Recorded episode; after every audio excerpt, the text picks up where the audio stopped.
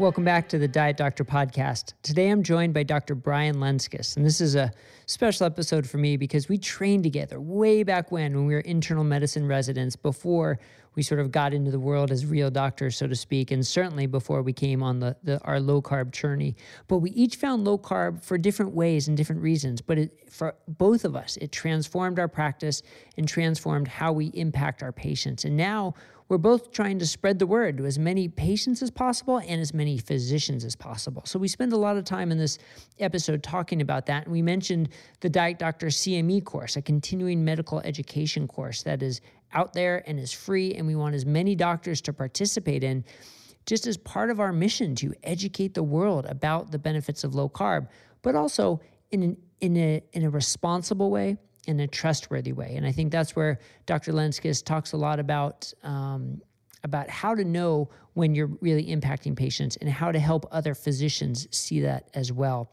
I think he's got a wonderful perspective. He's a, a, a witty, intelligent guy who has his own podcast too at Low Carb M D.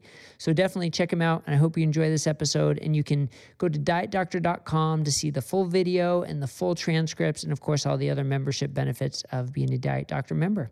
So enjoy this interview today with Doctor Brian Lenzkes. Hey everybody, quick break from the interview here. I just wanted to let you know about some of the features we have at Diet Doctor that you may not be aware of. Did you know we have an iPhone app? And on this app, you can either sign up for a yearly membership, you can have access to um, meal plans, Um, and recipes and lots of features that you can get either at our website at diet doctor dot com, now available just in the convenience of an iPhone app. Now, for you Android users, don't worry. We're working on getting one of those too, and we should have one soon. But it puts all the, the benefits um, and the functionality of Diet Doctor on your phone and in your pocket. So if you haven't checked it out, please go ahead and go to the App Store, check out that Diet Doctor app. Um, I think you'll enjoy it. All right, now we'll get back to our interview.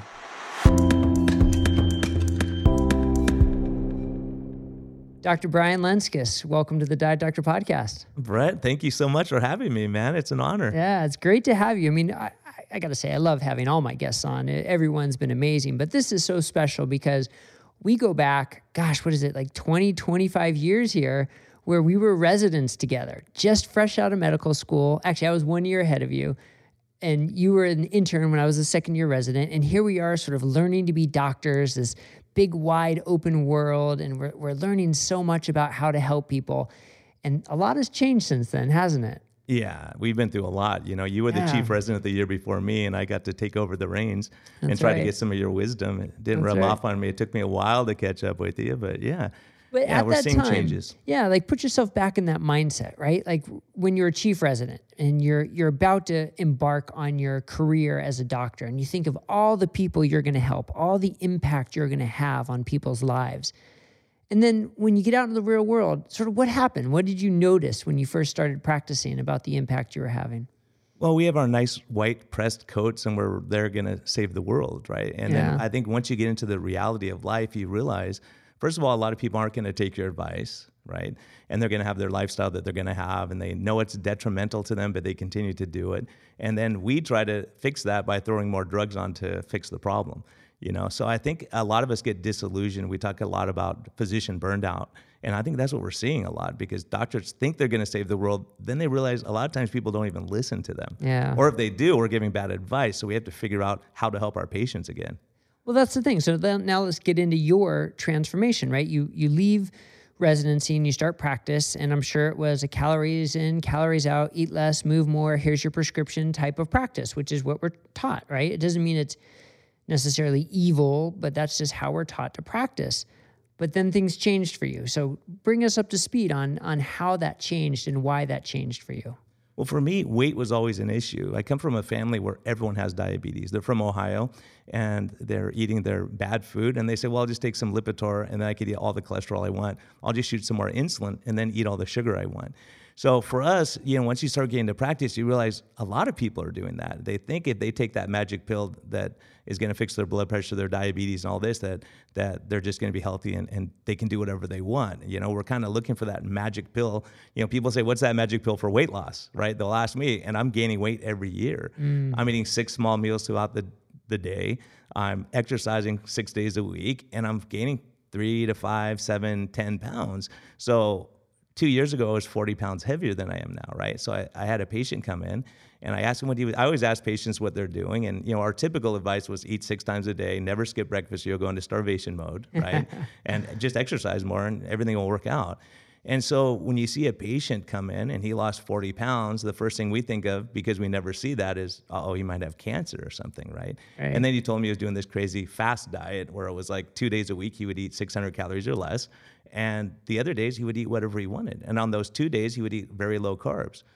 And I'm trying to figure out from a medical perspective, say, well, if you're eat, if you're eating six hundred calories, the next day you must be starving all day and want to eat all day. And he said, no, it's weird, I'm not hungry. He says, it's really strange. He said, I don't, I force myself to eat that next day. I said, well, that doesn't really make sense. So I start researching fasting, and who comes up? Jason Fung, yeah. right? And so, you know, looking at that and him talking about insulin resistance, metabolic syndrome, and all these things that we're fighting with drugs. And he's saying, it's a lifestyle issue, you know? So I, I started applying that to my life, and I started losing weight, and I started feeling better. My focus is better. My energy is better. And so I started realizing, gosh, I've been giving bad advice, and I've been given bad advice. I remember when I first listened to Jason Fung, I said, if this guy's right, I'm going to be super mad, because everything I've been doing has been detrimental. Yeah, let's right? talk about that for a second. Like, how does that feel as someone who has been giving advice to people? And that's our job as physicians, to give advice to people to improve their lives. And all of a sudden you think, oh my God, I've been doing it wrong and telling people the wrong things. Like, how does that feel inside you? Yeah, it's hard, because that's what we were always told. Yeah. And when you find out there's no research that says, yes, this is the way we should do it, it's mostly opinion, and we just hand opinion down. We know in residency that the attending physician tells us how things are, and we just accept it as truth, yeah. rather than looking at it and saying, okay, are my patients getting healthier, or are they getting sicker? And am I getting healthier, or am right. I getting sicker? So at some point, we have to step back and analyze that. I think I had the advantage or disadvantage of always struggling with weight my entire life, right? Because I played football and I wrestled in high school, so I would lose forty pounds and gain forty pounds because I was small to play defensive line, but I had to lose weight for wrestling because you have an advantage to be thinner. Right. So I always assumed I just messed up my metabolism during that time, and that it was kind of a hopeless thing, right? And I would just always have to be struggling with it, and ultimately getting diabetes. I think a lot of us think that we're just going to get diabetes, we're going to have to take blood pressure medicines and be sick as we get older, mm-hmm. right? So I think when you start realizing, no, that's not true, we can reverse the shift, we can take steps and impact our own health. And it's not going to be a drug deficiency that we have. It's right. lifestyle a lot of times. Yeah. That is one of the things I think is so interesting, is this concept of admitting we're wrong, admitting we have been wrong. I mean, let's face it, when we were residents, we had amazing teachers. We had amazing attendings. They were, they were smarter than anybody. They were great at clinical practice, but they only know what they'd been taught too, right? So it's, it's this teaching has been passed down, and when you have that awakening to say, wait a second, maybe we're not doing this right, it's hard to admit. And I think the reason why I'm making such a big point about this is because one of my questions for you is, how do we get more doctors to to realize that there's another way out there? But part of that comes with admitting we've been wrong, which is hard to do. So um, I guess I'm skipping ahead a little bit, but what's your experience been now that you've been practicing low carb, working with your patients, seeing success? How are other docs looking at you and, and reacting to you when they see what you're doing? Yeah, it's a process. You know, I think you have to stay the line, and you make the points, you show the labs, you know, you go through and, and try to educate. That's what yeah. we have to do. The problem we have, like I was started to get to, is like a lot of docs have been thin, in shape their whole life. So right. they've never had the struggle. Right. Now I have Tro Kalayjian who's lost, you know, one hundred fifty pounds. I have all these docs who've struggled, then they changed what they were doing and they got better. So now they're obligated to tell their patients about it, right? So I think at some point you have to assess. Now, if it doesn't work, you know, we're always tweaking. I'm always tweaking my diet now. Say I'll, I'll add in fat, take out fat, I'll fast more, fast less, trying to figure out what works for me. I think that is the big take-home message, is there's not a one-size-fits-all. So to have a food pyramid where you say everyone eats the same thing, it's what you can eat is going to be different than what I can eat. You know, I yeah. have to be super low carb to maintain weight. Otherwise, I'm a, on a uh, trajectory tor- course towards diabetes. So I think that's, uh, you know, it's important. I think, how do we reach other docs? I think by by being reasonable and bringing more docs who are reasonable into the fold, right? When I heard about you doing low carb, I was blown away, right? Because I thought, man, how can how can this cardiologist take this risk talking about low carb, because most of us will just kind of keep it quiet because it's taking a risk. You know, when we first started talking about this stuff, no one knew about it, and it was certainly fringe. Yeah. Now you're going down the street. We were just talking about how, you know, you go to different restaurants and they'll, they'll have a keto menu now because obviously it's working, right? People are having benefit. And I think what happens for us is that uh, the patients are educating their doctors now. I got educated by a patient, right? Right. So if I told him he was going into starvation mode, well, he lost forty pounds and I'm overweight, right? What am I, what am I going to tell him he's wrong? Right. Right at that point. And I thought, man, all the Melba toast I had and rice crackers and all these kind of things, you start realizing I was being, I was just spiking my sh- insulin and sugars up and causing myself more problems, not even enjoying it, drinking green shakes that I didn't enjoy in the morning because I thought I was benefiting myself with nutrients, right? Right. So I think when you start changing and, and seeing a difference, then you start realizing we have an obligation now to get the word out. So getting new docs, I think the more people like you who have credibility and weigh the evidence, and it's not just an emotional reflex, you look at it because you have a responsibility to your patients. And I think more docs like that who weigh the evidence and say, wow, I think we've been wrong. Yeah. Right? And here's what my data and here's what my clinical experience shows. There's value to that. Yeah, it's so interesting when you have the personal experience that then will set you on the course to help your patients. But if you don't have that personal experience, the the inspiration or the motivation needs to come from somewhere else. And so frequently that will be from the patients. And that's why I tell every patient who's had success with low carb, tell your doctor about it so that they can they can find they can look into it more. And, and actually, as we were talking before, we've got Diet Doctor has this C M E course coming out now that we just want every doctor to take to learn more about low carb, and it's free. Anybody can take it. So so more doctors have this in their toolkit. So once you put it in your toolkit and once you realized this was the way you wanted to practice, how did your practice change? What did you notice different? Well, I'm having a lot more fun now. You know, when my labs come in, I'm excited because I see the benefit. I see people coming off insulin. You know, I've had a number of people come off insulin, coming off blood pressure medicine. So we're yeah. deprescribing now for the first time in my career. You know, I was doing this for, how long were we out there before we started doing this stuff? You know, yeah. thirteen, fifteen years. Right. And now all of a sudden, people are getting better. They're coming yeah. off meds and they're excited. They go, hey, doc, did you see my weight? Hey, doc, did you see my blood pressure? You know, did you see my labs yet? And they're excited. They're happy to come in. They're not avoiding me and saying, oh, I don't want to go in and see them. And, you know, that's one of the things we could tell. If someone doesn't come in for a few months, you think, uh-oh, they fell off the wagon. We're going to have to reach out to them, right? And and it's surprising. The thing that surprises me clinically is some people are, it's just like a religion or just like having a new experience. People are super gung-ho. You know, in the office, they're fired up and you go, they're going to be super successful. And then they flail out. You know, mm. they, they get into life struggles, stress, and all that. And then other people, I just mentioned it in passing, and they just take the, the bulls by, bull by the horns, you know, and just yeah. take off. And they have unbelievable success. Right. So it's just, a, you know, we can't predict. And some, I have a lady who's in her eighties that lost a ton of weight. I have a guy who's eighty years old now, lost forty-six pounds, came off diabetes meds, came off his blood pressure medicines.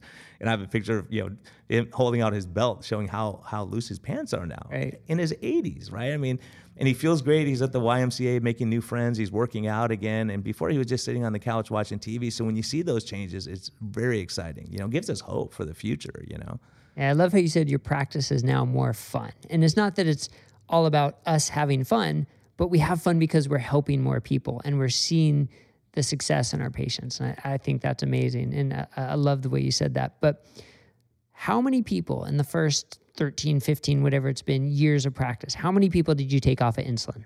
Zero. How many people did you take off of blood pressure medicines even? Yeah, we didn't. Not many, yeah, right? It would be very, very unusual yeah. for that to happen. Zero. And the same for me. Like the concept of taking somebody off insulin was just like, no, you wouldn't even like think about it. But now... how often do you take people off of insulin? Yeah, it's happening frequently. And, yeah. you know, I've taken people off and then they go back on. They go through a life stress. And now I have a lady uh, that went back on insulin for a little short time. And now she's off it again, you yeah. know, because she realized, oh, my goodness, my diet makes a difference. Mm-hmm. When she went back to her comfort foods and stress, you know, re- reduction techniques that weren't healthy for her, right. then she realized now she's gung-ho and going for it. You know, right. she realizes that she gains weight on insulin. She feels poorly. Her energy's down. Her mood gets worse. And once she's off all that, everything gets better.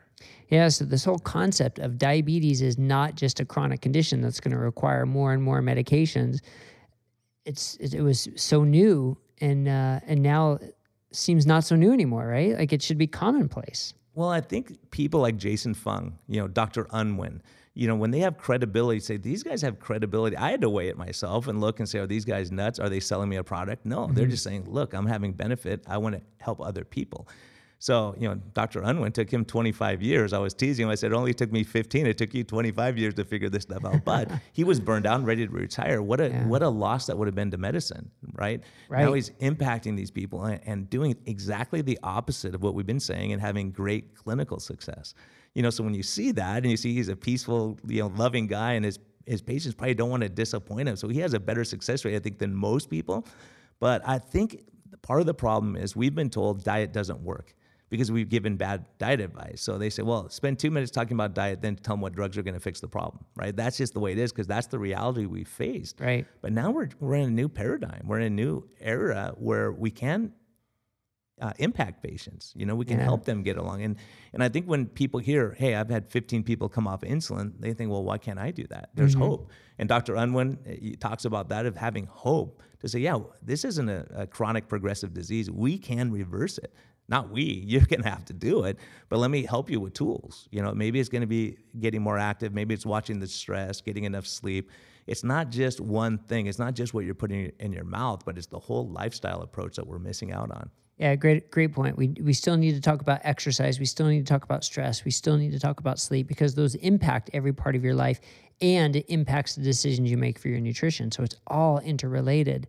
Um But I, I, it's a good point you bring up about about Doctor Unwin. Gosh, that would be that would have been terrible if he would have retired before finding low carb and revitalizing his career. The other day, somebody asked me, "Come on, is he really like as nice and as kind and as gentle and as wonderful as he seems on his interview?" And I said, "Yes, that is him to the T." I mean, he is just such a wonderful individual, and like you said, a just a tremendous role model to say, this is what I've done, this is how I've helped my patients, and here's the data. I love these, collecting data and putting data out there. So let's transition to, for a second, about low carb and data for physicians. Some can see it as as fringe. Some can see it as, you know, a total fad that is is not backed by science. But that's not the case. So again, why why do you think there's that disconnect that people aren't quite recognizing the data that supports low carb? Yeah, I think it's a hard thing. I think it's because we've seen so many fad diets come from T V doctors that have come and gone. Yeah. So a lot of docs say, look, I'm not wasting time learning about this because it's going to be gone in a year. Right. But it's still there. And when you look back at the history of medicine, you look at Osler, what did he do? They didn't have a bunch of fancy lab tests. They checked the urine for, for glucose.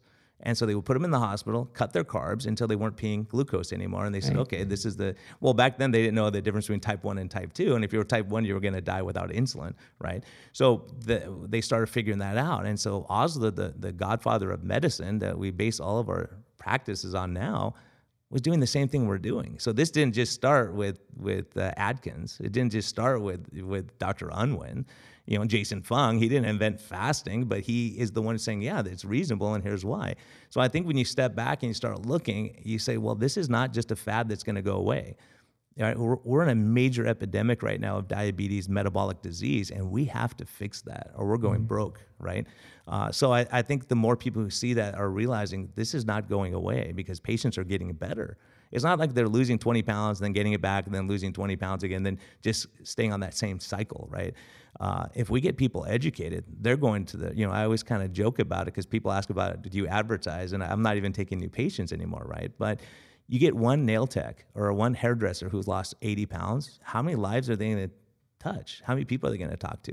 And how yeah. many of those people are going to go take it back to their doctor and go, look, doc, here's what I'm doing. Mm-hmm. And so hopefully we're smart enough to say, okay, what we're doing is not working. It seems to be working. Let me at least look at that. Like when you mentioned the C M Es, right? Right.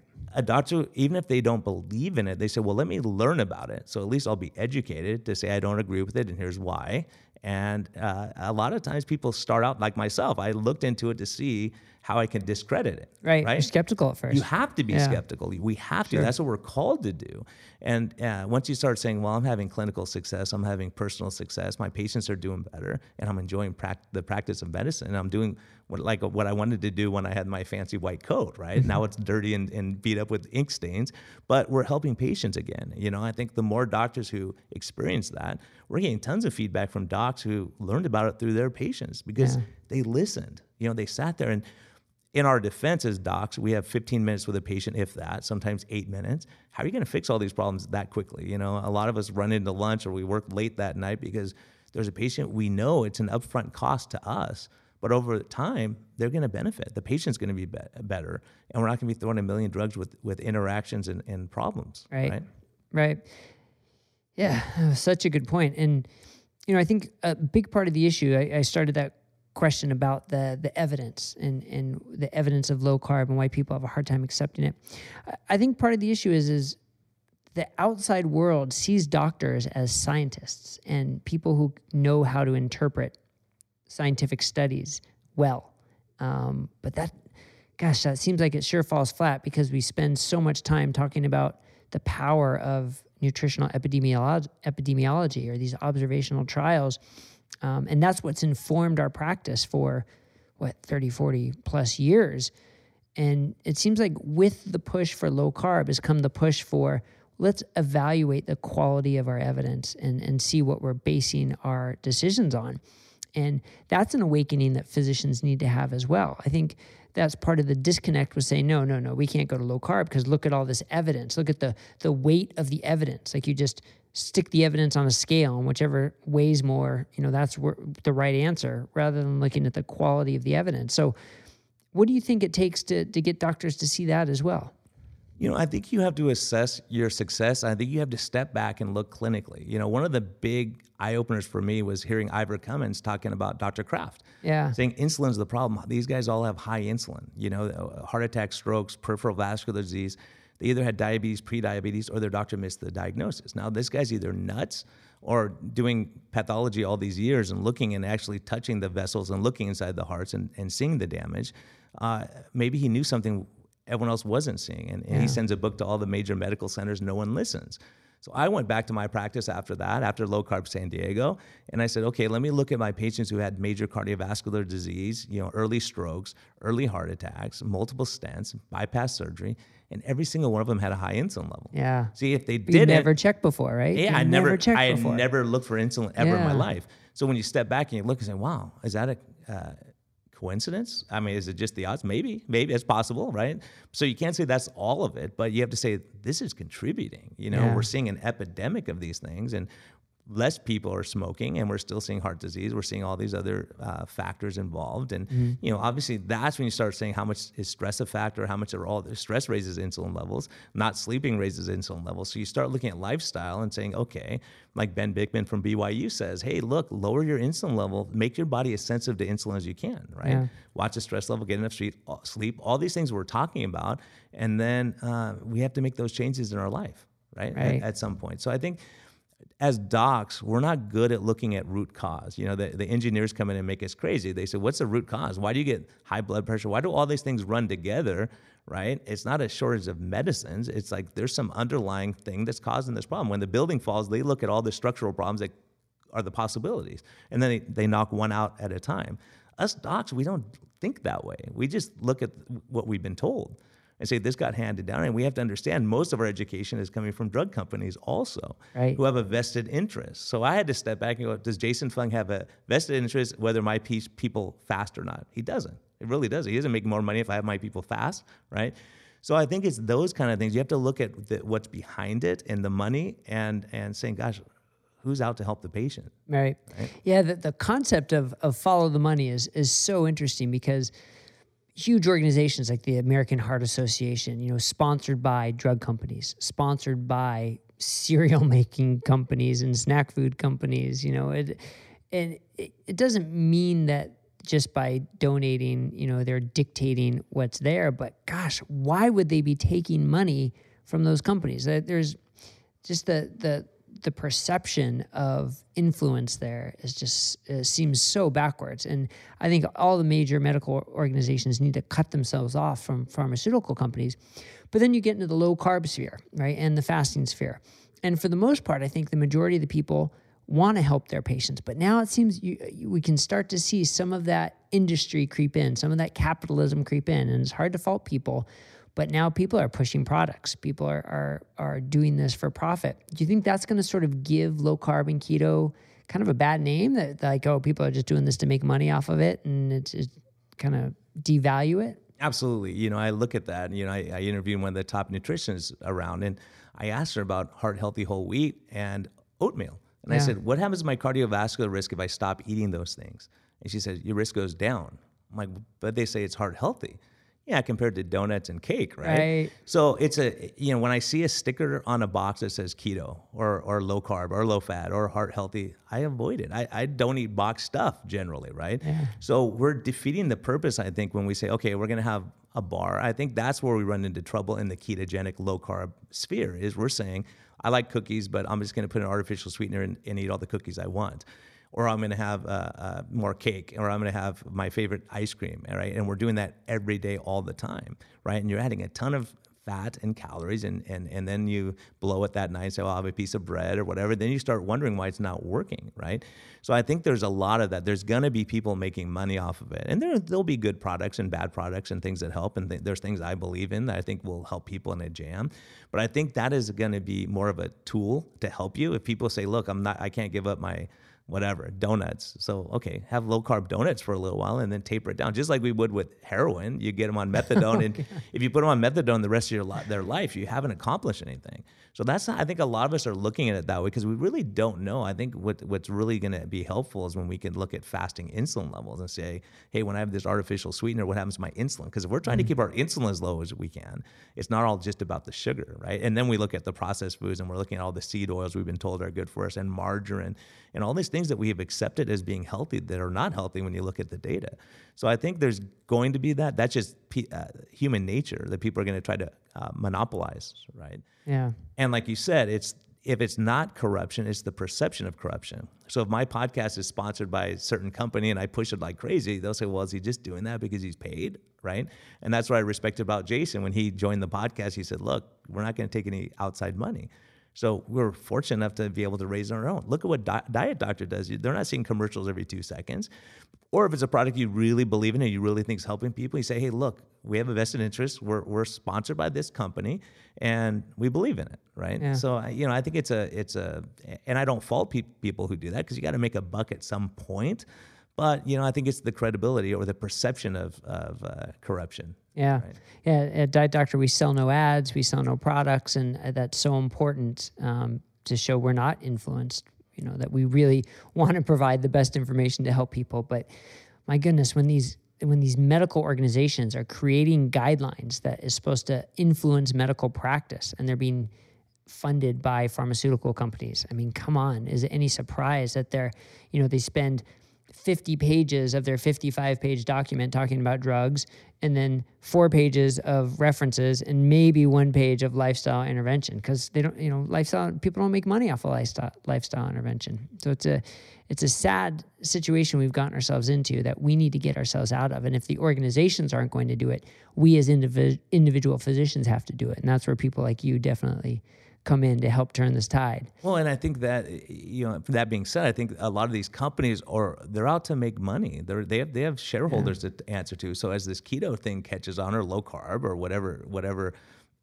uh, end of the spectrum you're going to fall on, they're going to make products that the people are demanding at mm-hmm. some point, right? They're going to advertise and do a lot to get you to stay with what they're making now. Like some of these things are made to be addictive, right? Until yeah. we understand that.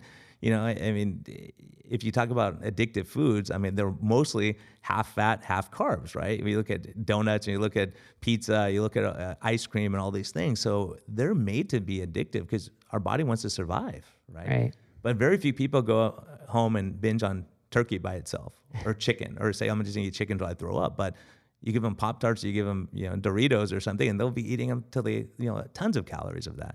So I think it's it's us educating ourselves, saying, look, I'm not going to be a victim. And that's one of the big things. That's what I think a lot of people don't realize with the low-carb and keto movement is so many of my patients now are saying, I'm not hostage to being hungry every two hours. Yeah. Right?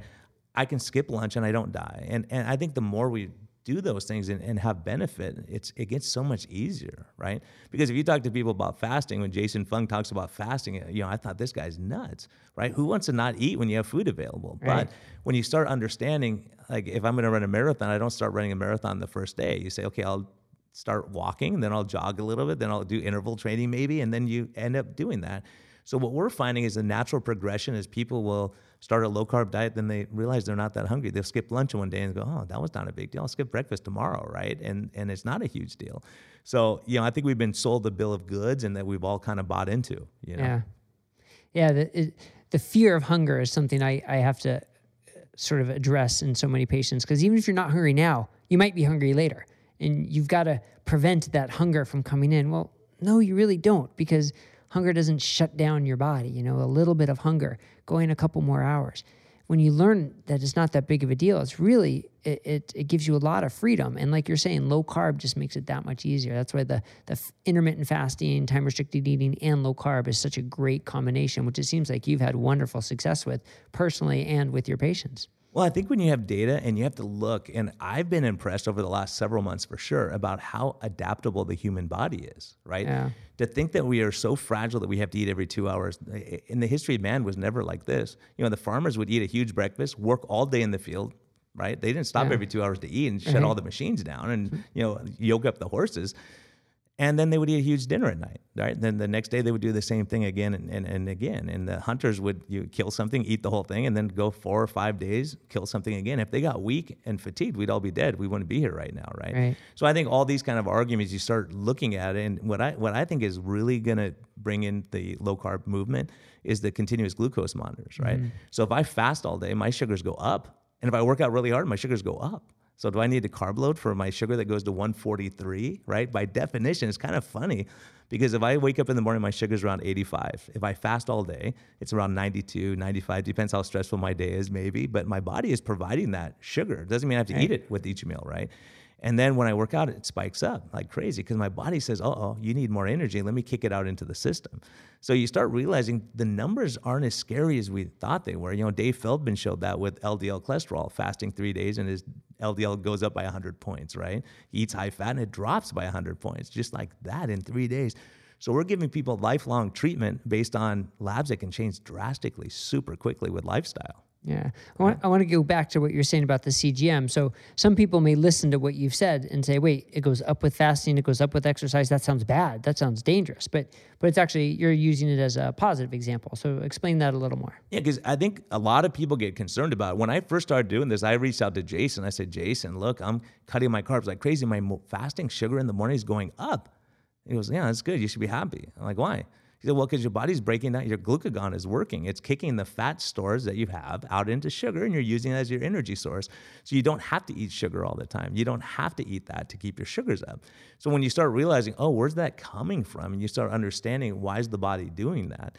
That's why, you know, I like that with Dave Feldman talking yeah. about, like, if you are, if you want to get good cholesterol numbers, we were just talking to someone about that. You know, for the weekend, eat a high-fat diet. You add more carbs to your diet if you're low-carb, and you'll drop your L D L like crazy, right? For the lab test. That's just, it doesn't mean you're healthier doing that, but the labs look better. So the same thing with the continuous glucose monitor. When you start realizing how your body works and how adaptable it is, that I don't have to eat sugar all day long. If my sugar's staying in the nineties all day, when do I need to carb load that? And yeah. especially if I, and I'm not diabetic, I'm metabolically healthy. Now, the caveat will be if you're not fat adapted, right? If you just all of a sudden start fasting, your sugars will drop like crazy because you can't get to your fat stores if your insulin's really high, right?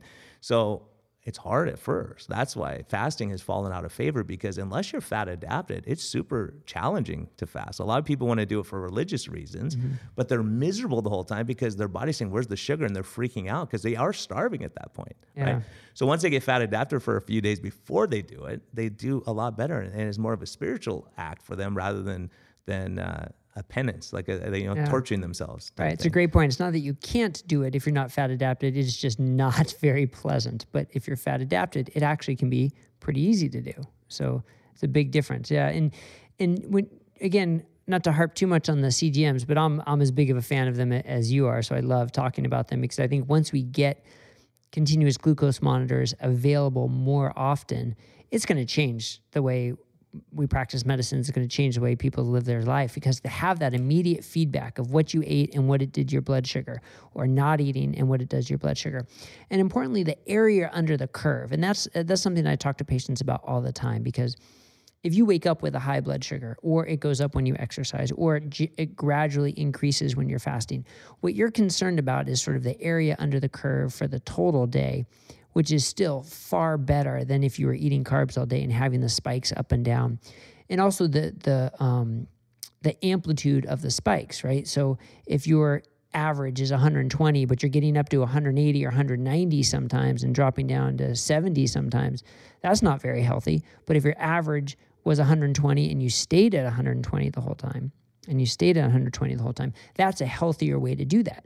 Now, with fasting, with low carb, that's more along the lines of what your blood sugar is at, and then your average is going to keep dropping over time. So, I mean, these C G Ms, uh, Apple keeps saying they're going to come out with a non-invasive one, and I can't, I can't wait until they do, because that's going to be a total game changer. Um, do you find you're using them in patients even without diabetes, and that people are getting benefit from them? I am, especially when people aren't sure and they're they're yeah. confused. As a matter of fact, it's funny. I have two uh, nutritionists that I take care of that are diabetes educators.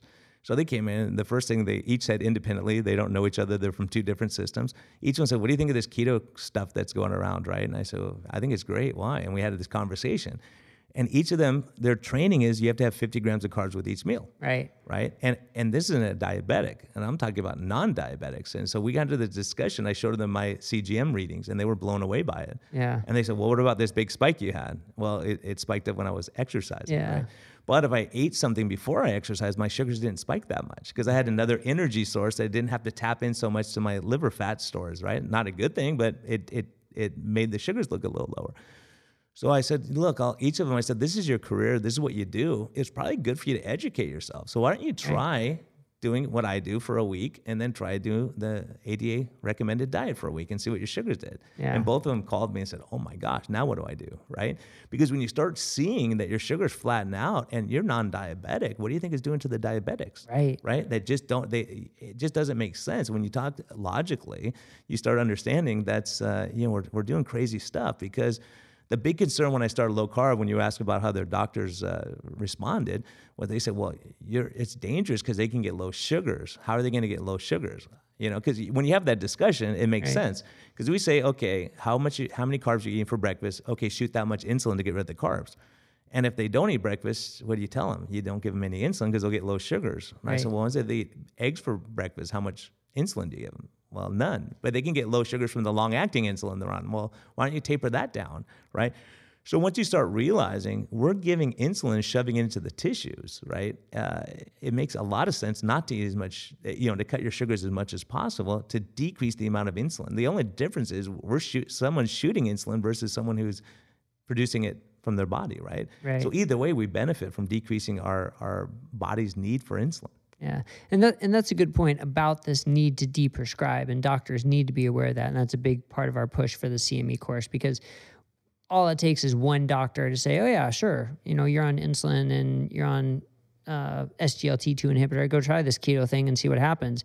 Then the patient gets into trouble because they're not being monitored well enough and they're not adjusting their medication. So that's why there there is a certain knowledge base that needs to happen for people who are on diabetes medication specifically. But for people without it, it's a lot easier uh, to implement this. Uh, but that's, you know, I, I also, I've, I've got a couple of patients who who love the C G Ms for the behavior modification part of it. Like that is your... Um, that's your little angel or your devil on your shoulder when you see what your blood sugar does, or you know what it's going to do when you're, you think about eating something different, that it, it makes you say, hang on a second, maybe I don't want to do that, because that psychological part with that immediate feedback. And it's, it's something that we've, we, we don't have right now. We don't have a tool other than the C G Ms, which can be really expensive for people. Um, So I don't. I think that's going to be so helpful when we do get that, because uh, that behavior modification part, it's a big deal. Yeah, and I think that's uh, that's part of our system problem is, look, how much does it cost? Continuous glucose monitor costs about one hundred bucks a month, right? How much do you save in insulin use? How much do you save in other medication use? And looking down the road, amputation, you know, the number one cause of amputation, number one cause right. of kidney failure, number one cause of blindness, number one cause of heart disease, right? This disease is major. And until we look at it and say, we got to invest up front to prevent these problems, you know, until we change that, we're in big trouble as a mm. system, right? We yeah. got to figure that out.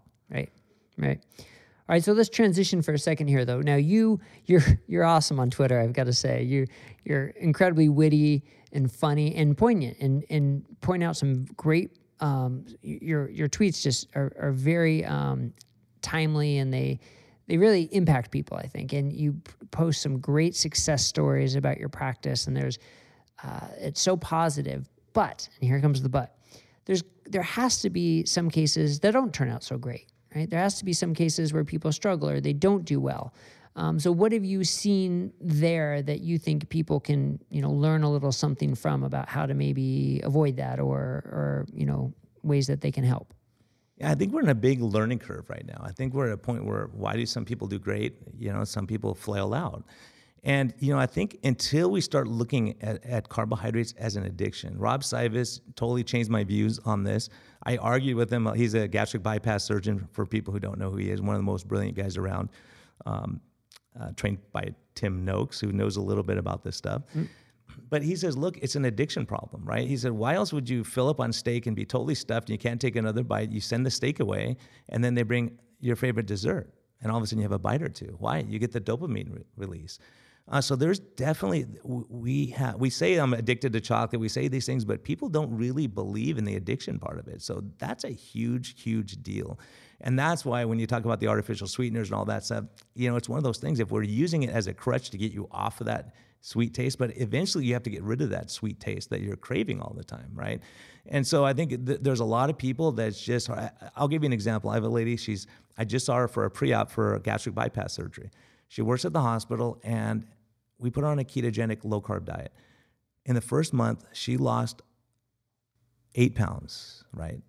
She resolved her her hot flashes she has all the time. Her back pain got better. Her anxiety got better. All this stuff got better in one month.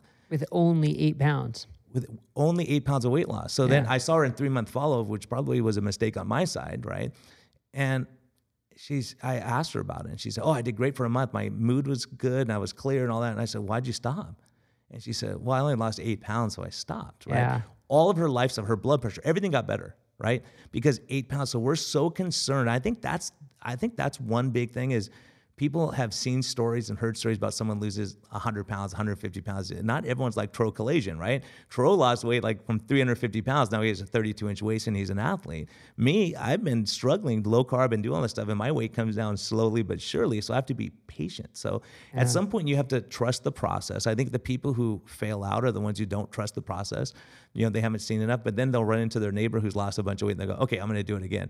But then you realize, hey, you don't have to eat butter all day long. Do you want to burn your own fat, or do you want to eat butter as your fat source, right? So I think it depends where you're at. Someone who's lean and fit like you can get away with a lot more than I can get away with trying to get down, right? It's kind of, I tell people it's like a when you're trying to uh, keep your car running, right? Some people just need a little bit of a tune-up. Some people just need an oil change. Some people need a major overhaul. Right. So I'm going to manage you differently if you're diabetic and your sugars are three hundred fifty compared to, you know, if you're you're five pounds from your goal weight, right? So we all are going to have a different approach we're going to have to take. And I think a lot of us on Twitter, getting back to that a little bit, is we battle it out over the minutia, right? The minutia, because you're going to figure out, look, whether you're vegan or whether you're carnivore, you cut out the garbage processed stuff in the middle, you know, the, the bad seed oils and, and those kind of things, and you do better. And then you fall on whatever end of the spectrum you're going to fall on, right? Based on your preferences. Uh, it doesn't mean you're an idiot because your diet's different than mine. So you see these things on Twitter where people get into huge cussing fights and, you know, bring up personal stuff about being divorced or whatever it is. It's totally outside of what we're talking about, right? Yeah. We, we get distracted from what the original point was.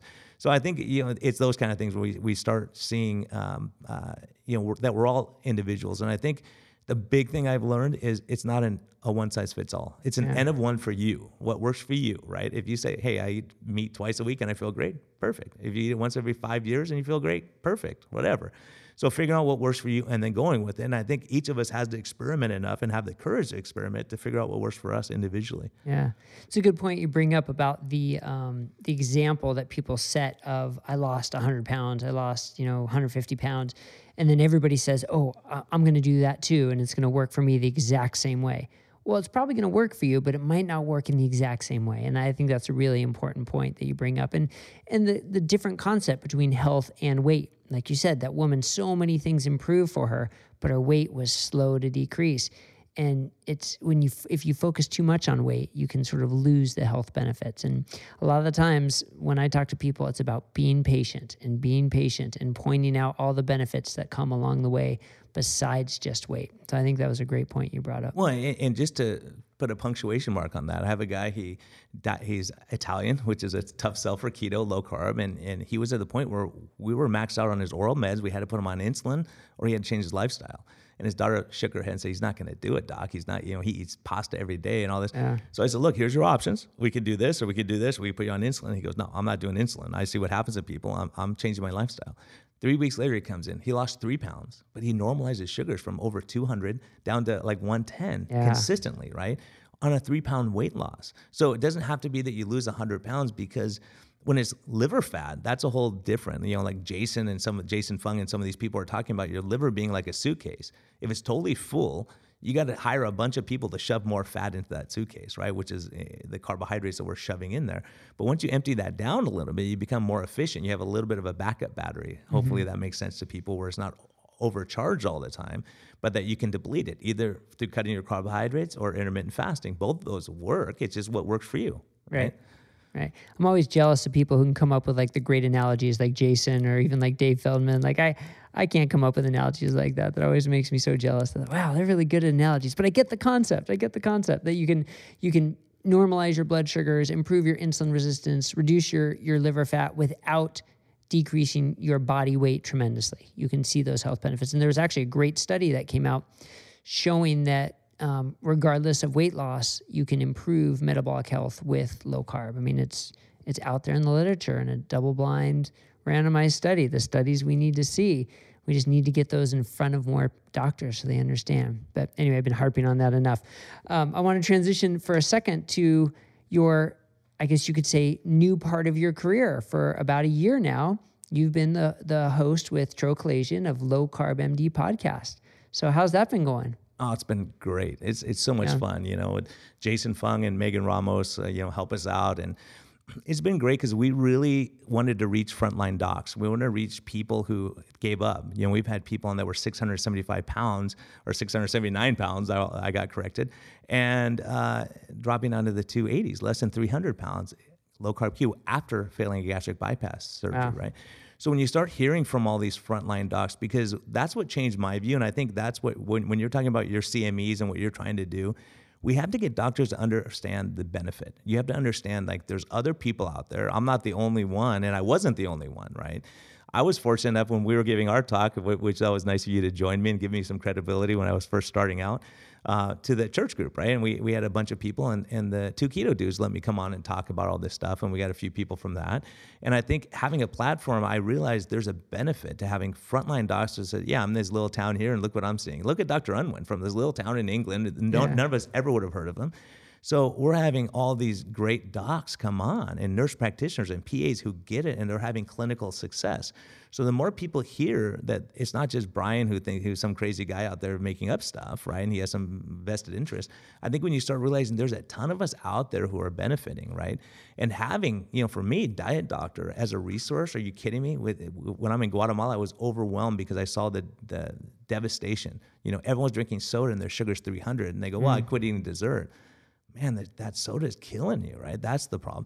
But I could teach, I could send them to a Diet Doctor in Spanish, right? And they could learn and not have to do, you know, so I think that we all have our niche and our, our super, it's super important. You know, I think drawing battle lines and saying, okay, I want my podcast to be more successful than yours, you know, because I listen to Ivor Cummins, I, I listen to Peak uh, Human Nutrition, all these things, and, and you start realizing all these good people are out there trying to help people, right? Yeah. And and so...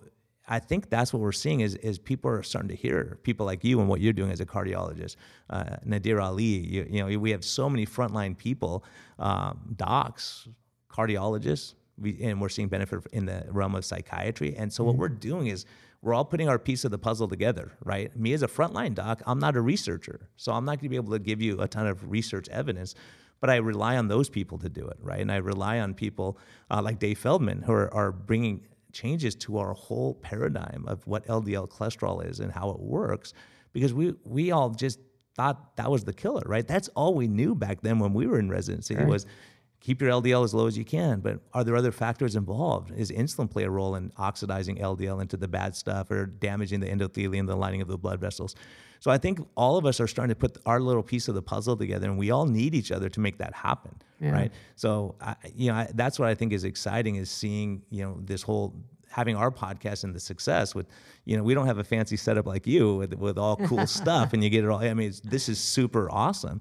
Uh, Tro and I just throw on some headsets and start talking to people, right? Because we we believe it's the content, right? It's the content. Sure. We want to get out to as many people, and we, we self-fund, so we're not taking uh, uh, kickbacks from anyone, anything like that. But we can bring on people who have new products that might be helpful, because we have no vested interests, right? Other than saying, hey, this may help you as a tool.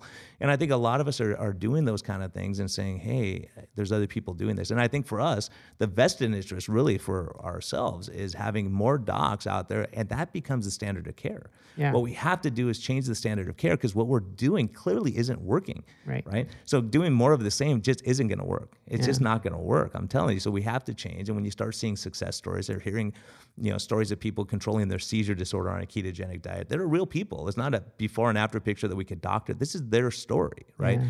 So the more you hear these stories and you see the docs who, who've sacrificed, who've been through a lot. You, you heard about get Gary Fettke, right? And what he went through, and Tim Noakes. I mean, they, I'm not a conspiracy theory guy, but they just got, you know, uh, they went through a lot.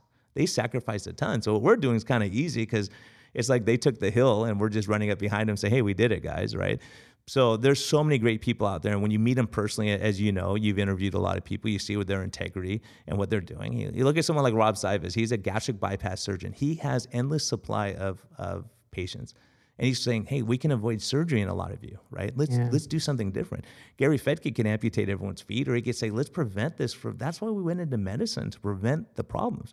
Even me as a primary, people say, well, how many have you taken off insulin? For me, it's like, how many have I prevented from going on it in the first place? Right, even more powerful. Yeah, and it's even more powerful. And it's not me doing it, it's the patient saying, look, I'm not just going down that road, because they've been told they have a chronic progressive disease that's irreversible. Yeah. So when they can reverse it and their A one C is coming down and they have that little bit of leeway now, uh, it's exciting, right? It's fun, because it, it, there's hope. You know, I think, uh, I think Doctor Unwin is so on top of it, saying, look, when we have hope, we do better. When people have hope that they can lose twenty pounds or fifty pounds, or, you know, just starting where they're at now and getting better every day, you know, for all of us, I think that there's a lot to be said about that. And that's what medicine's about too, to give you hope, and you hopefully trust your docs. And, uh, you know, that's one of the things is, is I get a lot of people that want to come to me because they say my doc doesn't get it. Well, you have a good doc. Let's train them. Let's teach them, you yeah. know, have them do this scamming. At least care enough about your doc, not just say, okay, you don't agree with me in this, I'm not going to list, because the doctor has heard it all already. They've heard the H C G diet, they've heard the grapefruit diet, this diet, that diet, and none of them have worked long term. Why? Because you have to change your underlying metabolic health, right? And that's what we're talking about, is if we do that, we're going to have long-term success, not losing fifty pounds in a month and then you go back to eating what you were doing, right? right. So a lot of people have that view, and until you understand it's lifestyle, it's stress management, all these things we talk about, uh, they're not going to have success doing anything, right? Yeah. You have to buy in and you have to believe at some point. And and that's the next stage. I mean, that's where we have to get. It's just more physicians on board, and it's going to come from patients. It's going to come from podcasts like yourself and like mine. And it's going to come from us as vocal advocates, but not as as like fringe, this fixes everything, this is the one magic thing. I mean, we have to be honest about it. It's a process like anything. It's got its place, and it's got some time where you have to be careful, or maybe it doesn't work as well. And I think as long as we can keep promoting that message to as many people as possible, the doctors have to start hearing it, especially if it's coming from patient success stories. So that was a great point, because I get a lot of questions too about my doctor doesn't get it, my doctor isn't on board, can you help me find a new doctor? And the answer frequently should be, help me educate your doctor. Let's help us, you know, together we can work to educate your doctor to try and transform them. Maybe they're not going to, you know, become a, a low-carb doctor who uses it for everybody, but at least to be knowledgeable about it, be aware of it, understand that it's one more tool in the toolkit that is going to help people, because that's why we're here and that's what we're doing, trying to help people. right? Yeah, and I think that's just understanding that, of having them have a big picture of stepping back and say, why is the sugar going up? Yeah. Why is the L D L going up with in any type of weight loss? It's going to go up because your body's kicking more energy into the system. So I think when you start being less fearful and understanding, it's like, okay, this is going to be normal for a couple months. Let's let it ride and let's let's stick with it, because it's that initial panic people get. So I warn my patients, I go, your L D L is going to go up for three months. It's going to. And, and surprisingly, I see a lot of people, their L D L drops right away and they feel good about it, right? And their triglycerides, H D L definitely go the right way, and their blood pressure gets better and they're coming off meds. So I think riding it out through that time, and, you know, and, and Brett, as a, as a little plug for you, I, I can't help it. You know, when I saw that you were doing low carb, that gave it a ton of credibility to me. And that was before I knew a heck of a lot, because I know you look at the data, you assess things, right? You're not just going to jump on the latest fad that's happening, and you play the devil's advocate and you go, what about people who say this? What about people who have this concern? I think that there's value to that, because we have to understand enough to either defense what we're saying, or realize there's no defense for certain things. Say, yeah, that's not a good situation for this program. It's not a one size fit all, right? So, and I think that's really important, where you have reasonable people who say, let me weigh the evidence and show what the evidence shows, right? So I felt a heck of a lot more confident when you were doing this too, that I wasn't in the boat by myself, some primary guy, care guy doing this stuff. But when you start seeing all the world experts who've looked at the data and say, I've weighed it and I'm looking and I'm looking at clinical experience, putting them together and saying, there's a problem. We got to fix this thing, yeah. right? So I that's appreciate my plug you for saying you, that. Thank you. All right, thank you. Am I blushing? Can you see? All right. Well, I, I appreciate that. Well, this has been great. I really enjoyed talking to you about all this and getting your experience. And I highly recommend people check out Low Carb M D podcast and to follow you on Twitter, because, like I said, you make me crack up at least once or twice a day. It, it's great. It's great. But where else would you recommend people go to find you, and any last words for our audience? Yeah, you know, I'm not accepting new patients now. I do do some consulting through uh, Low Carb Advisor. Um, it's for people who are just trying to get on track to understand lifestyle and health, and, and what their labs might mean, and help hopefully work with their doctor to educate the doctor. And that's one of the good things. I know you were doing that for a while too. And yeah. when you educate the doctor, go, look, here's what it means. And I think so a lot of us, our value is going to be in educating the doctor. Then what happens is, as you have more doctors, then we're not in so much demand, right? So that we, there's enough sick people to go around. And so the more of us we get in, we realize our system's in trouble. So the more docs we bring in, the more practitioners we bring in, you know, that, that understand and can help their patients. Then they don't, you know, I, Andy Fung, you know, is a great guy, low carb, keto guy, and people are driving six hours to see the guy. Wow. Right? And so people are going across town to see Tro Kalayjian. They're flying across the country to see Tro, right? So I think when you start realizing, gosh, why don't we have someone in Kansas City? Why don't we have someone in, in Orange County? Why don't we have someone who gets this stuff, so that the patients can get cared for by people who get it, right? So I think that's the huge thing about Diet Doctor. What we're all doing is saying, let's bring more people into the fold who get it, and then the quality, the, the standard of care and the quality of care both change, right? So mm-hmm. I think it's just, it's it's coming. It's just being patient, like we tell people with, with low-carb diets, right? You're not going to lose eighty pounds in a week. It ain't going to happen, right? It's not going to happen. But you can say, okay, let me start exercising now. Let me start doing this little tweak. And I think that's what we're doing in medicine. The more people who get it, and then they have clinical experience, and they go to their partners, and, you know, like I've done with my partners, they're asking about keto, low carb, what is insulin level, what does this mean? And so we become educated, and we educate others, and then we yeah. just pass along. You don't hold that secret to yourself. You, you you pass along, and hopefully, you know, through Diet Doctor and all these other podcasts, we're, we're reaching people. I know we're reaching people. We get calls from doctors all the time thanking us that they're starting to see things differently, and their patients are doing better, and they're enjoying medicine again. That's kind of cool. That's awesome. That that's a great impact to have, and helping helping them help more patients. That's the way, where it's at. All right. Well, thanks. This has been great, and I look forward to hearing more from you on, on your podcast and what comes next in your future. All right. We're going to have you on, man. All right. Sounds All right. good. Appreciate it. Thank All you right. for having thanks. me. Bye-bye.